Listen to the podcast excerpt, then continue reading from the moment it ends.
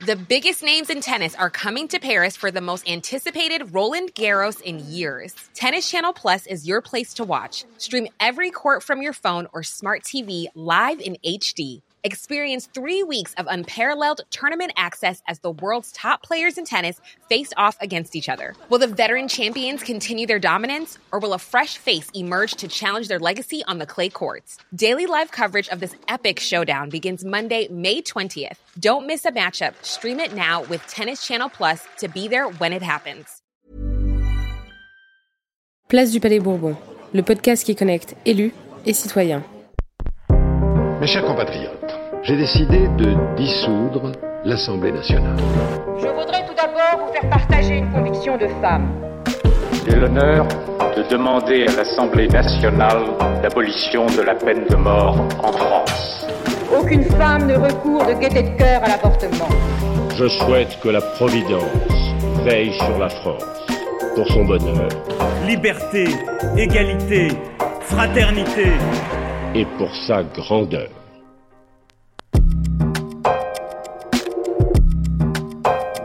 Bonjour, je suis Léa Chamboncel et je vous parle aujourd'hui, depuis la place du Palais Bourbon, de la vente d'armes par la France. 8,33 milliards, c'est le montant en euros que représentaient les exportations d'armes françaises à l'étranger en 2019, faisant ainsi de la France le troisième exportateur mondial d'armes dans le monde derrière les États-Unis et la Russie. Avec 5000 entreprises et 400 000 emplois dans le secteur de la défense, l'industrie française concentre plus d'un quart des capacités européennes. Dans le monde, les ventes d'armes en hausse depuis 2003 ont augmenté de 5,5% en volume sur la période 2015-2019 par rapport à la période 2010-2014.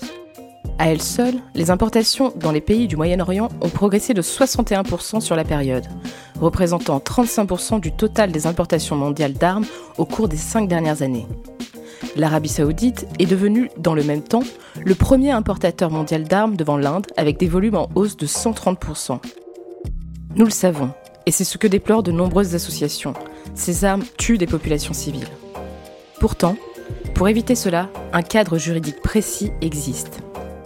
Au niveau international, deux principaux instruments régissent les transferts et exportations d'armement par la France.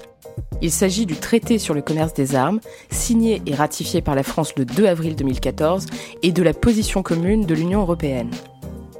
Le traité, qui vise à réguler le commerce de l'armement, prévoit notamment que le gouvernement du pays vendeur évalue les risques liés à cette transaction. Le texte interdit les transferts de matériel quand il existe des risques de violation grave du droit international humanitaire. Quant à la position commune de l'Union européenne, elle prévoit que les États membres sont déterminés à empêcher les exportations de technologies et d'équipements militaires qui pourraient être utilisés à des fins de répression interne ou d'agression internationale ou contribuer à l'instabilité régionale. Au niveau national, le Code de la défense prévoit que la production, le commerce et le stockage de matériel de guerre ne peuvent se faire qu'après autorisation de l'État et sous son contrôle. Ainsi, l'entreprise qui souhaite exporter des matériels de guerre et matériel assimilé doit obtenir une licence par l'intermédiaire du système SIGAL, système d'information, de gestion et d'administration des licences d'exportation, avant la signature de tout contrat et avant l'exportation physique des produits de défense. Les demandes de licence, qu'elles soient individuelles ou globales, d'exportation ou de transfert, sont instruites par la Commission interministérielle pour l'étude des exportations de matériel de guerre. Cette commission, présidée par le secrétaire général de la Défense et de la Sécurité nationale, réunit des représentants du ministère chargé de la Défense, du ministère chargé des Affaires étrangères et du ministère chargé de l'économie.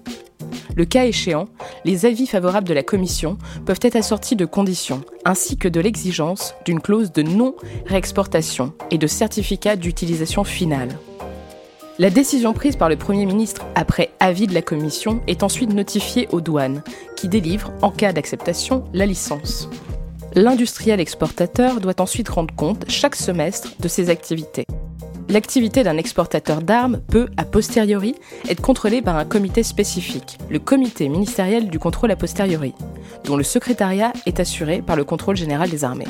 Ce comité a le pouvoir de sanctionner administrativement des exportateurs en infraction. Chaque année, le ministère des Armées remet au Parlement un rapport détaillant les exportations de la France ainsi qu'un rapport au secrétariat du traité sur le commerce des armes.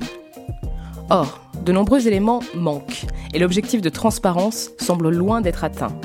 Impossible de connaître les types et quantités d'armements de guerre exportés, qui en sont les destinataires finaux, ni même pour quelle utilisation ces armes ont été vendues. Sans parler bien sûr des déclarations officielles démenties par les fuites de documents classés secret défense.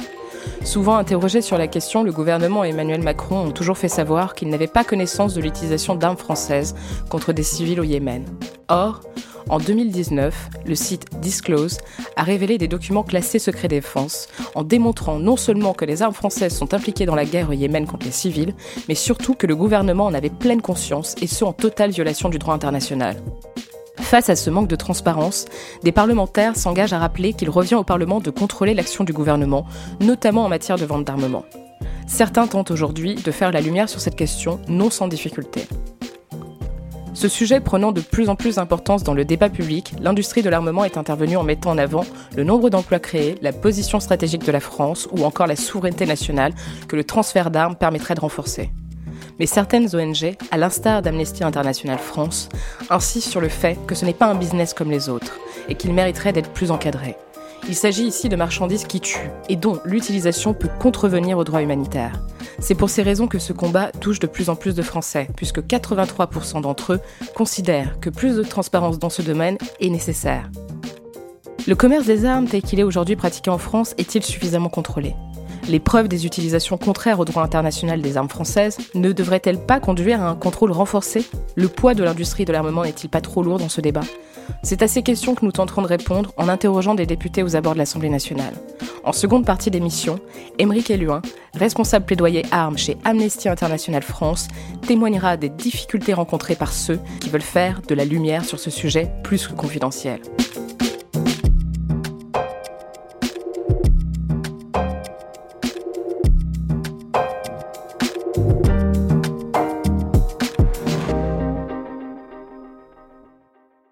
Est-ce que nos députés sont conscients des problèmes que peuvent poser les ventes d'armes françaises à l'étranger? Alors, euh, c'est des sujets que je suis très loin. Euh, J'ai pas de chiffres précis à vous apporter sur, le, sur la situation en tout cas. Tout le monde sait au Parlement, euh, que ce soit à l'Assemblée nationale, que ce soit au Sénat, qu'on a un problème clairement identifié avec les exportations d'armes, euh, que ce problème ressort d'une absence de contrôle démocratique que même si euh, il y a un certain nombre d'exigences, notamment euh, les questions de secret défense qui protègent euh, les personnes parfois, les intérêts d'autres fois, et qu'on ne peut pas ignorer, même si ça, ça existe, on n'est pas du tout à la hauteur puisque on a un certain nombre d'études qui ont été faites comparatoires entre la France et d'autres pays européens et qu'on est complètement à la traîne en la matière en termes de contrôle des exportations d'armes. Écoutez, sur les ventes d'armes de notre pays, moi je dirais d'abord qu'elles sont absolument indispensables pour la France. Elles sont indispensables pourquoi? D'abord parce qu'elles procurent euh, des emplois dans notre pays, mais aussi euh, parce qu'elles euh, permettent de développer des nouveaux systèmes d'armement et permettre à notre pays de rester autonome. Je suis euh, députée de la Drôme et avant d'être euh, députée depuis juin 2017, euh, j'ai eu en particulier un engagement pour les droits humains au sein d'Amnesty International. Et l'un de mes premiers combats, c'était de demander un contrôle parlementaire sur les ventes d'armes. Aujourd'hui, les exportations d'armement font l'objet d'un consensus, mais qui est probablement en train d'être un peu remis en question il est remis en question euh, pour plusieurs raisons. La première raison, c'est que euh, il y a un certain nombre de conflits qui sont aujourd'hui euh, sur le devant de la scène, qui posent des problèmes importants en matière de, de droit humanitaire.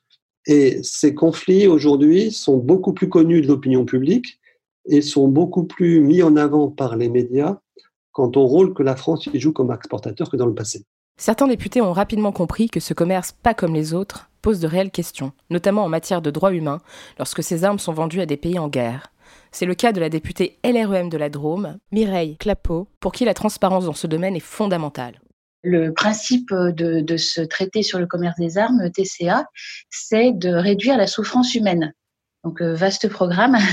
Euh, comment réduit-on la souffrance humaine? Ben, En particulier en ne livrant pas des armes euh, létales à des pays qui pourraient les utiliser pour des violations du droit humanitaire Et si on remonte toute la chaîne de, de décision et si on, on, on, admet euh, toutes les contradictions qu'il peut y avoir euh, entre les intérêts des uns et des autres, on arrive à la nécessité de transparence. Euh, transparence, euh, donc le, les États doivent publier ce qu'ils vendent, à qui ils le vendent. Et donc, ce faisant, amène à la, à la contradiction, au débat éventuel. Et donc le Parlement euh, devrait être, selon moi, destinataire de ces informations, mais de façon euh, plus détaillée qu'aujourd'hui, euh, de façon à, à, dire son mot, à débattre. Et, et derrière la représentation nationale, c'est l'opinion, c'est la société civile, ce sont les citoyens engagés qui euh, souhaitent de plus en plus euh, savoir ce que fait la France parce que euh, finalement, quand la, France autorise via la Siège les exportations d'armes, c'est bien le peuple français derrière qui se trouve engagé. Même réaction du côté du député LREM de l'Essonne, Pierre-Alain Raffan, pour qui les députés peuvent, grâce à leur rôle de contrôle du gouvernement, demander davantage de transparence dans ce domaine. Il doit y avoir, et dans le cas de non-fonction d'ailleurs, il y a, l'aspect du contrôle du gouvernement et c'est des sujets peut-être à pousser euh, pour avoir des rapports, pour avoir une, une clarification, des demandes de précision sur ce qui se passe. Mais tous les députés ne partagent pas forcément cette opinion. C'est notamment le cas de l'ex-député Les Républicains du Bas-Rhin, Laurent Furst, qui considère que le système actuel est suffisamment transparent et que ces transactions sont trop complexes pour ne pas être soumises au secret, notamment avant la signature des contrats. Écoutez, moi j'ai le sentiment que le système est déjà transparent je, je, je, ne ferai pas de procès euh, au gouvernement sur cette question, euh, sur cette question-là. C'est un sujet qui est éminemment euh, complexe et difficile. Nous sommes aussi sur des systèmes de vente qui sont complexes et qui doivent être discrets et secrets. Par contre, et c'est le cas aujourd'hui, a posteriori que le Parlement soit informé, eh bien c'est tout à fait naturel et tout à fait normal et sur les ventes d'armes, il ne peut pas y avoir une autorisation préalable, sinon il n'y a plus de vente d'armes. D'autres, à l'instar du député Écologie, Démocratie et Solidarité de Haute-Garonne, Sébastien Nadeau, ont décidé de se saisir de cette question et d'en faire un véritable combat. Ce dernier nous a ainsi raconté comment il en est venu à afficher en plein hémicycle une banderole avec écrit La France tue au Yémen. En octobre 2017, au stade de la réflexion où euh, j'ai à peu près compris comment fonctionne l'Assemblée nationale, la Commission des affaires étrangères. Deux Yéménites de passage à Paris euh, demandent à me rencontrer, ainsi que euh, l'ACAT, donc une ONG, pour évoquer les problèmes humanitaires au Yémen. Ce dont je m'aperçois rapidement, c'est que il y a bien un problème humanitaire au Yémen, mais il y a aussi euh, une question extrêmement sensible relative à la situation du conflit au Yémen, c'est que euh, la France notamment exporte beaucoup d'armes vers les pays de la coalition euh, rangée autour de l'Arabie saoudite et des Émirats arabes unis, euh, qui bah, sont entrés en guerre contre certaines parties des, gens qui sont au Yémen. Le constat qui est, qui est, assez remarquable sur cette situation, c'est qu'il y a quasiment un silence radio complet en France à propos du conflit au Yémen.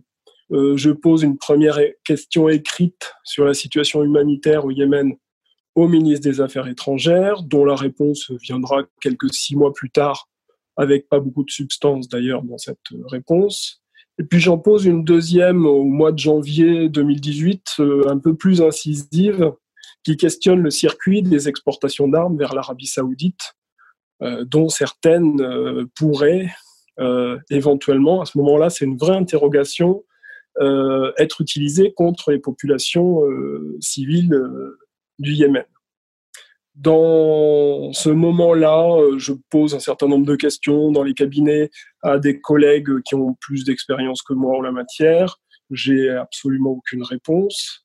Et à la fin du mois de février, début du mois de mars 2018, les parlementaires dont je suis de la Commission des affaires étrangères de la majorité sont reçus à l'Élysée avec le président Emmanuel Macron qui vient nous faire un exposé de la politique étrangère de la France et qui nous propose de faire un exercice de questions-réponses à l'issue de son, propos. Et donc, il fait un, un discours très intéressant et très brillant d'ailleurs sur la politique étrangère de la France. Et vient ensuite le moment des questions-réponses. Et moi, je lève le doigt pour poser ma petite question en lui demandant si euh, il sait quelque chose au sujet des armes euh, françaises qui potentiellement pourraient euh, se retrouver utilisées contre des populations civiles au Yémen et donc avec la question d'une infraction au droit international. la réponse met un petit temps avant de venir de la part du président, qui précise bien qu'il parle sous le contrôle de Jean-Yves, sous-entendu Jean-Yves Le Drian, qui est également présent. Et euh, il me fait une réponse en disant que euh, s'il s'agit d'armes françaises, euh, ce sont des ventes anciennes, éventuellement des armes défensives, mais que des armes qui servent contre des civils, il ne voit pas du tout à sa connaissance la possibilité qu'il y en ait. Alors je dois dire que la réponse est peu convaincante, mais dans le même temps, je dirais qu'à l'époque, le président Macron découvre quasiment le, sujet Yémen. Euh, je ne crois pas que ce soit euh, un domaine sur lequel il soit extrêmement informé. À partir de ce moment-là, je suppose qu'il va l'être davantage. Euh, dans les semaines qui suivent, je me tourne vers mes collègues de La République en marche et vers la Commission des affaires étrangères pour mettre la question euh, des ventes d'armes, la question humanitaire au Yémen euh, à l'ordre du jour d'une séance euh, de la Commission des affaires étrangères. Et bah, toutes les réponses que je peux avoir, c'est non. comme j'arrive pas, vraiment pas à avoir de, de réponse à mes questions, à savoir que fait la France sur le plan humanitaire pour aider le Yémen et livre-t-on des armes qui servent au conflit euh, j'examine euh, ce que je pourrais faire en tant que député pour avoir euh, des réponses. c'est mon devoir de parlementaire de contrôler, d'évaluer si mon pays fait correctement les choses. Comme je ne trouve pas d'autre voie, bah, je dépose une résolution demandant l'ouverture d'une commission d'enquête sur le rôle de la France dans le conflit au Yémen. Et bien sûr, à l'intérieur, la question des exportations d'armes y est clairement abordée.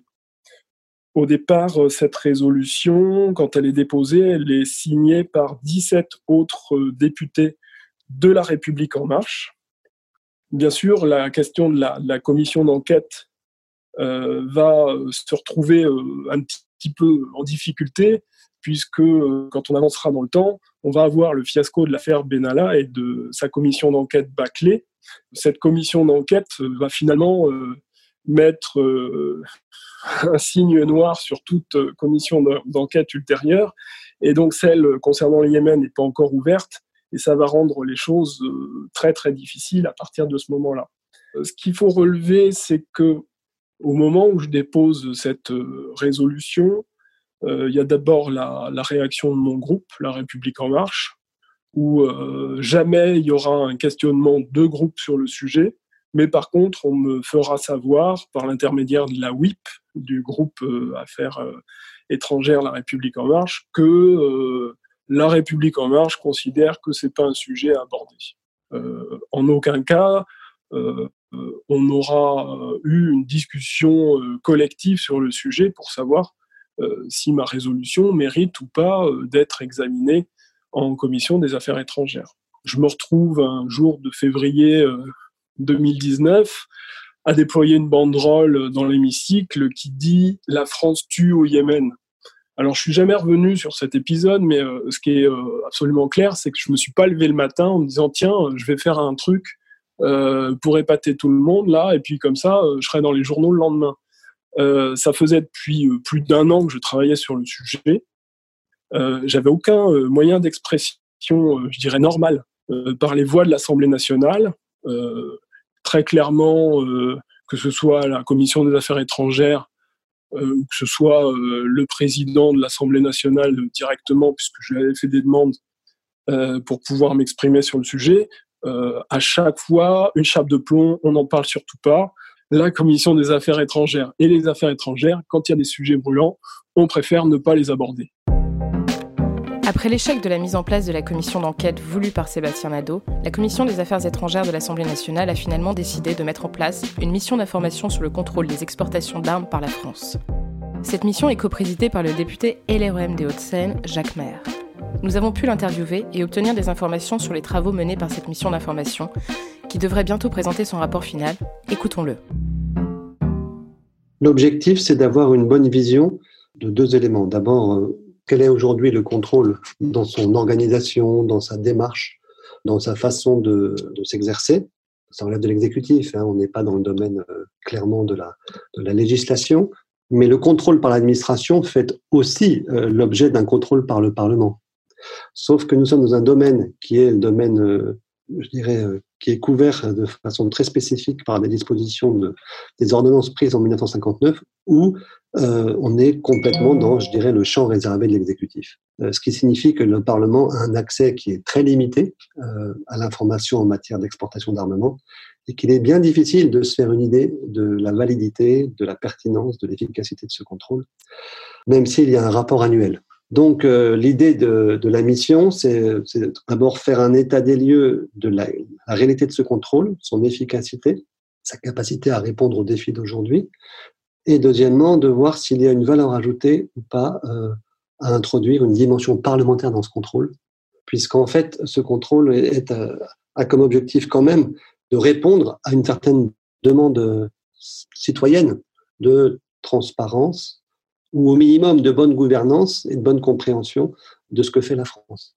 Pour, euh, pour dire les choses telles qu'elles sont, aujourd'hui, euh, le contrôle est une activité qui est très ancienne, très organisée, très lourde au plan administratif, qui fait l'appel à de nombreux ministères, à de nombreux opérateurs, à nos postes à l'étranger. Et donc, la réputation du contrôle, c'est une réputation de solidité, de performance, mais c'est une réputation aussi de, de, monde clos, de monde qui va en basse clos et dont il est très difficile finalement quand on est à l'extérieur de percevoir sa, pertinence. Donc ce qu'on a souhaité faire, nous, c'est aller très loin dans le questionnement et donc on a passé 18 mois à travailler d'abord fortement avec euh, les experts, euh, les ONG, euh, l'industrie. Nous avons visité plusieurs pays, parmi des, des pays fournisseurs, des pays concurrents, mais aussi parmi des clients. Euh, et nous avons pu, à cette occasion, vraiment euh, aussi discuter avec des militaires, des acteurs de l'administration, euh, voilà, du renseignement. il faut bien voir que la France étant un acteur très important de la sécurité internationale, probablement le seul parmi les puissances, je dirais, non superpuissances au sein du globe, le seul à jouer ce rôle, nous sommes présents dans les opérations de maintien de la paix, nous sommes présents sur certaines opérations extérieures, nous sommes présents dans des partenariats stratégiques. Et là, il faut bien voir que euh, l'exportation d'armement est une composante euh, importante de ces partenariats et de cette contribution à la sécurité internationale. Bon, ça se passe pas toujours très bien, il peut y avoir des dérapages. Comment est-ce qu'on gère ces dérapages? Comment est-ce qu'on fait des cordes de rappel? Comment est-ce qu'on contrôle l'utilisation de ces armes? Tous ces sujets sont évidemment abordés dans le rapport. Dernier point qui est important, c'est euh, la question du rôle du Parlement. Donc on peut se poser la question de savoir si oui ou non le Parlement doit s'impliquer.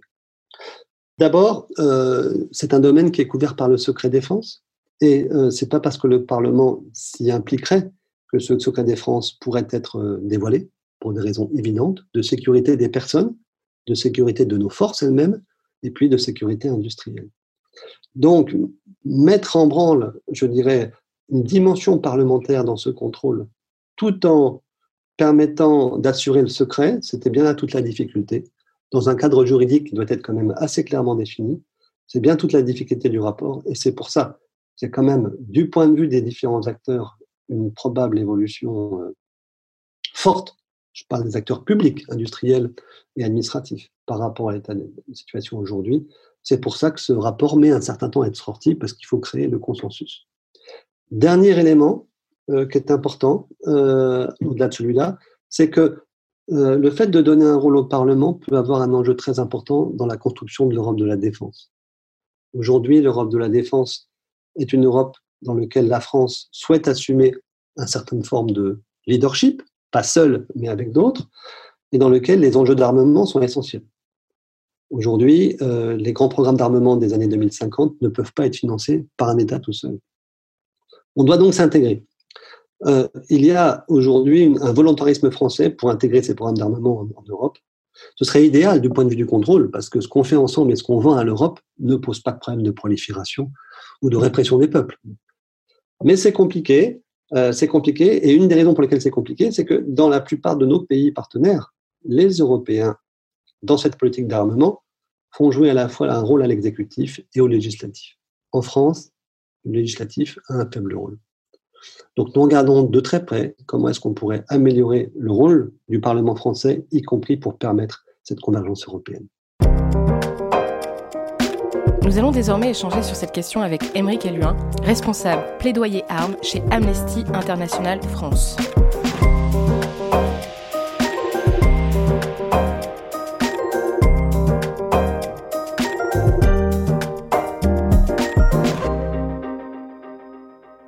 Bonjour Émeric Eluin, vous êtes responsable plaidoyer armes chez Amnesty International France. Pouvez-vous nous dire le rôle que joue votre ONG dans la question du commerce des armes? Notre organisation, Amnesty International France, euh, est mobilisée depuis euh, de longues années, hein, comme l'ensemble de notre mouvement, sur la, question du, commerce des armes. Euh, mais il se trouve que en septembre 2019, nous avons lancé une campagne nationale qui a vocation euh, à durer euh, deux ans et qui, euh, du fait de, la crise du Covid, va être reportée à, l'année prochaine, va continuer donc l'année prochaine.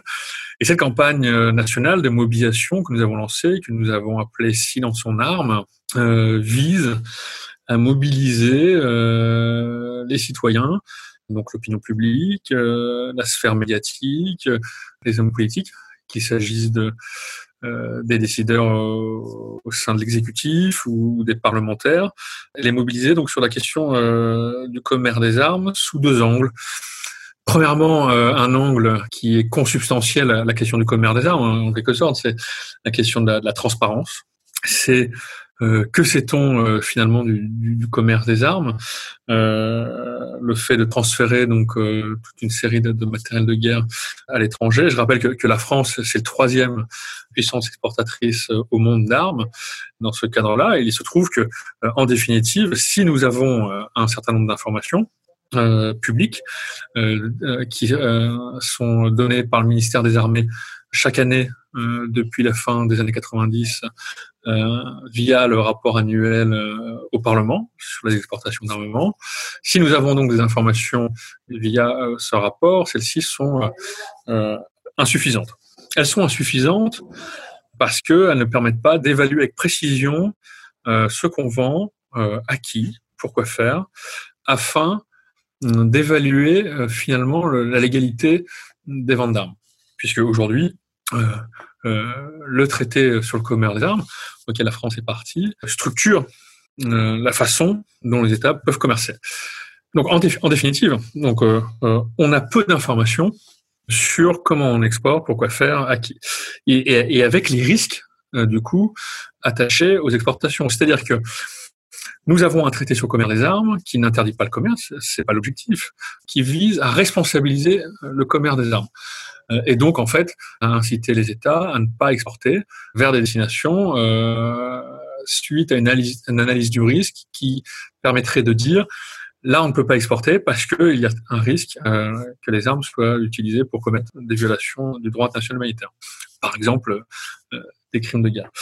Et donc les informations dans, dans, le rapport sont insuffisantes pour faire cette, cette évaluation. Alors il y a évidemment des, évolutions hein, dans ce rapport, euh, qui est un exercice euh, administratif de la part du, gouvernement, mais qui est aussi une obligation. Hein, ce rapport fait au Parlement est une obligation euh, liée aux engagements européens de la France. Ce rapport, s'il connaît quelques améliorations, bien sûr, notamment cette année, pour la première fois, il intègre les données du traité sur le commerce des armes. soyons clairs, le rapport annuel au Parlement fournit essentiellement jusqu'à maintenant des données financières montant des prises de commande, licence, livraison, euh, pour faire simple. Et le traité euh, sur le commerce des armes impose aux États de fournir des informations également sur leurs exportations et importations.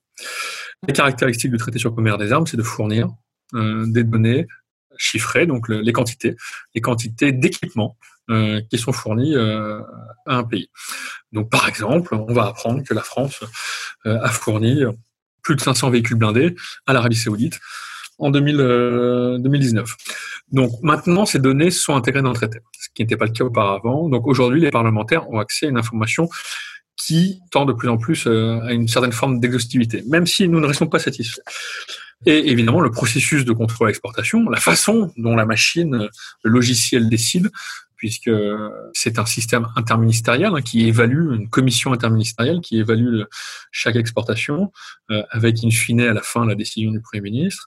Euh, on ne sait pas comment ça, fonctionne. On, ne connaît pas euh, les motivations des décisions pour exporter ou refuser d'exporter. Donc il y a un véritable problème de, transparence sur un enjeu qui est primordial, qui est la vente d'armes, qui ne sont pas des, biens ordinaires, euh, qui certes sont utiles et euh, légitimes dans le cadre de la sécurité euh, des États, mais comme le rappelle le traité sur le commerce des armes, qui peuvent contribuer à la souffrance humaine. Et l'objet du traité sur le commerce des armes, c'est de donner aux États l'obligation finalement de tout faire pour réduire la souffrance humaine liée aux armes qu'ils peuvent exporter. Que pensez-vous du contrôle que pourraient exercer les parlementaires dans ce domaine Aujourd'hui, on, est dans, un système euh, où les parlementaires euh, n'ont pas voix au chapitre. Les parlementaires n'exercent pas de contrôle. Euh, en matière de vente d'armes, c'est l'exécutif qui décide on l'a dit, c'est le Premier ministre qui, décide.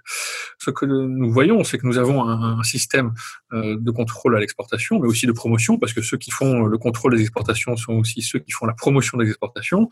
On a un système euh, d'exclusivité où seul l'exécutif euh, décide des exportations. Et le Parlement, du fait de la pratique du domaine réservé, dans le cadre de la Ve République, a intégré le fait qu'il n'était pas de son ressort de contrôler ce pan de l'action du gouvernement. Or, juridiquement, il n'y a rien qui, qui en empêche.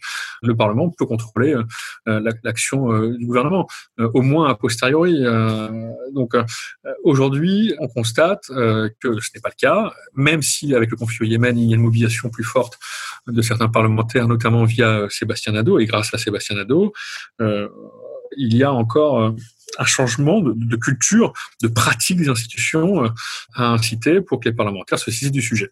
Alors, dans le cadre de cette campagne, ce que nous, cherchons à faire, c'est à mobiliser nos militants et sympathisants pour que, d'une part, ils se tiennent informés, euh, se sensibilisent pardon, à, la, question euh, des ventes d'armes, et une fois sensibilisés, euh, se montrent en confiance pour agir et, et, par exemple signer des pétitions. On a par exemple une pétition en ce moment là qui, qui a plus de, de, de 80 000 signatures, presque 90 000, euh, appelant le président de la République à agir pour qu'il y ait plus de transparence en France et un meilleur contrôle euh, des ventes d'armes. Euh, nous avons, et c'est une grande particularité, nous en sommes très fiers, nous avons monté une, une cellule d'à peu près une vingtaine de, de, jeunes qui étaient à l'origine membres ou pas d'Amnesty International et euh, que nous avons euh, recrutés pour, au niveau local, agir.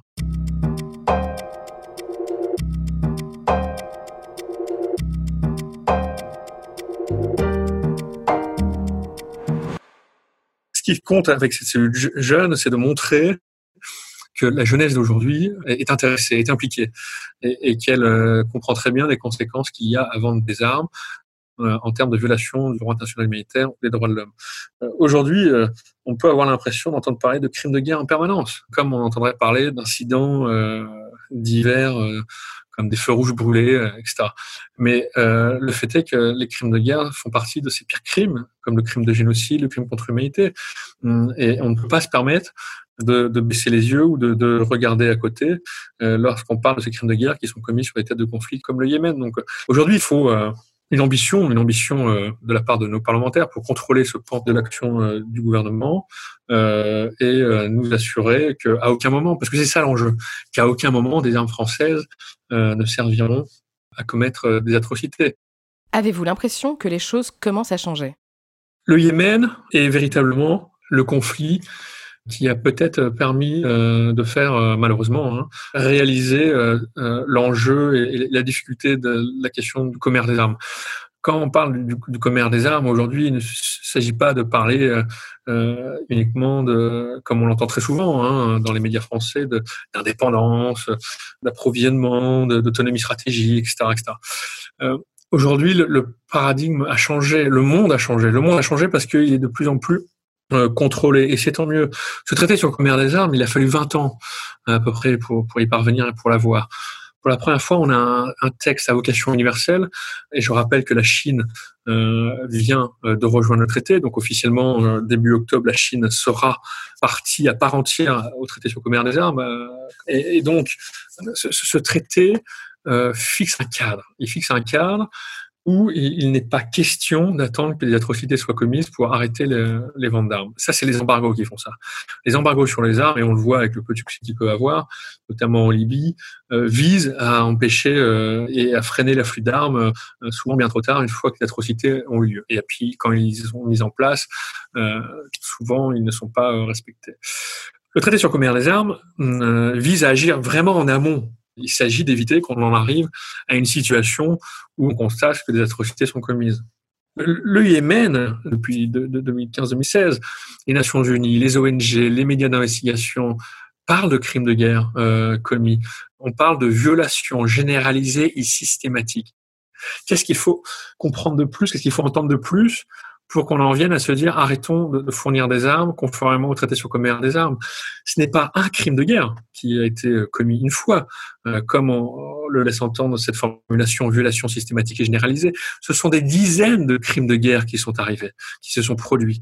Quand je parle de crimes de guerre, euh, ce sont des écoles qui ont été détruites, des champs, des mosquées, des hôpitaux, des résidences privées, des puits. Le pays fait l'objet d'un embargo. Via cet embargo, la coalition impose un blocus maritime et aérien qui empêche l'aide humanitaire et l'arrivée des, produits de première nécessité. Il y a également des frappes aériennes, il y a des, combats au sol avec des tirs d'armes indiscriminés, les fondamentaux du droit international militaire qui ne sont pas respectés, avec des problèmes de ciblage. Tout cela est connu et documenté, malgré les grandes difficultés à avoir accès sur le terrain. Et pourtant, et pourtant, les transferts d'armes continuent.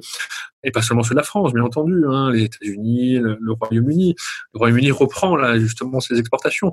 En même temps, l'Allemagne a imposé un embargo sur les armes à destination euh, de l'Arabie Saoudite. Quant à la France, la France a fait depuis 2015, on a livré plus de 6 milliards euh, d'euros de matériel de guerre à l'Arabie euh, saoudite, sans compter toutes les livraisons aux Émirats arabes unis.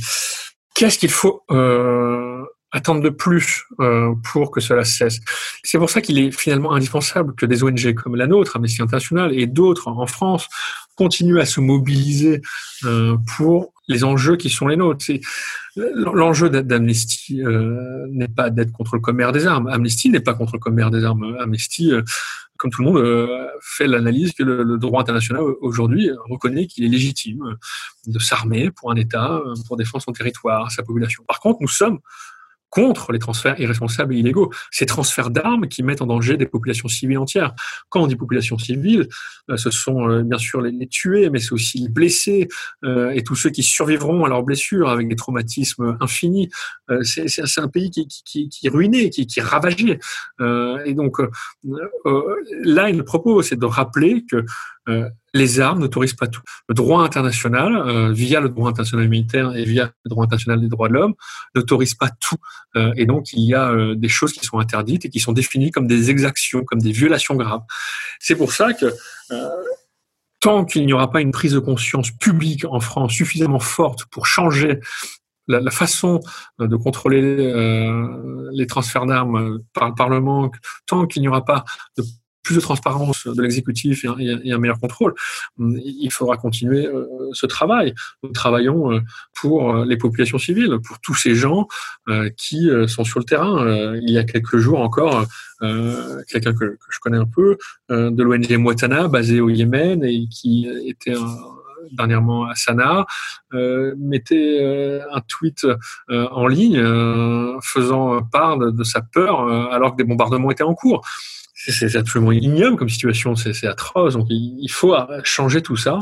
C'est pour ça que le travail d'Amnesty euh, et des autres ONG, non seulement en tant que euh, pourvoyeuse euh, de, de fonds, de réflexion euh, face au droit international, à l'utilisation des armes, et notre capacité à mobiliser via nos militants, via nos sympathisants, est cruciale aujourd'hui, à mon sens, pour notre mouvement, faire changer les lignes. Émeric Eluin, je vous remercie vivement pour cette précieuse interview. C'était Place du Palais Bourbon. Merci de nous avoir écoutés.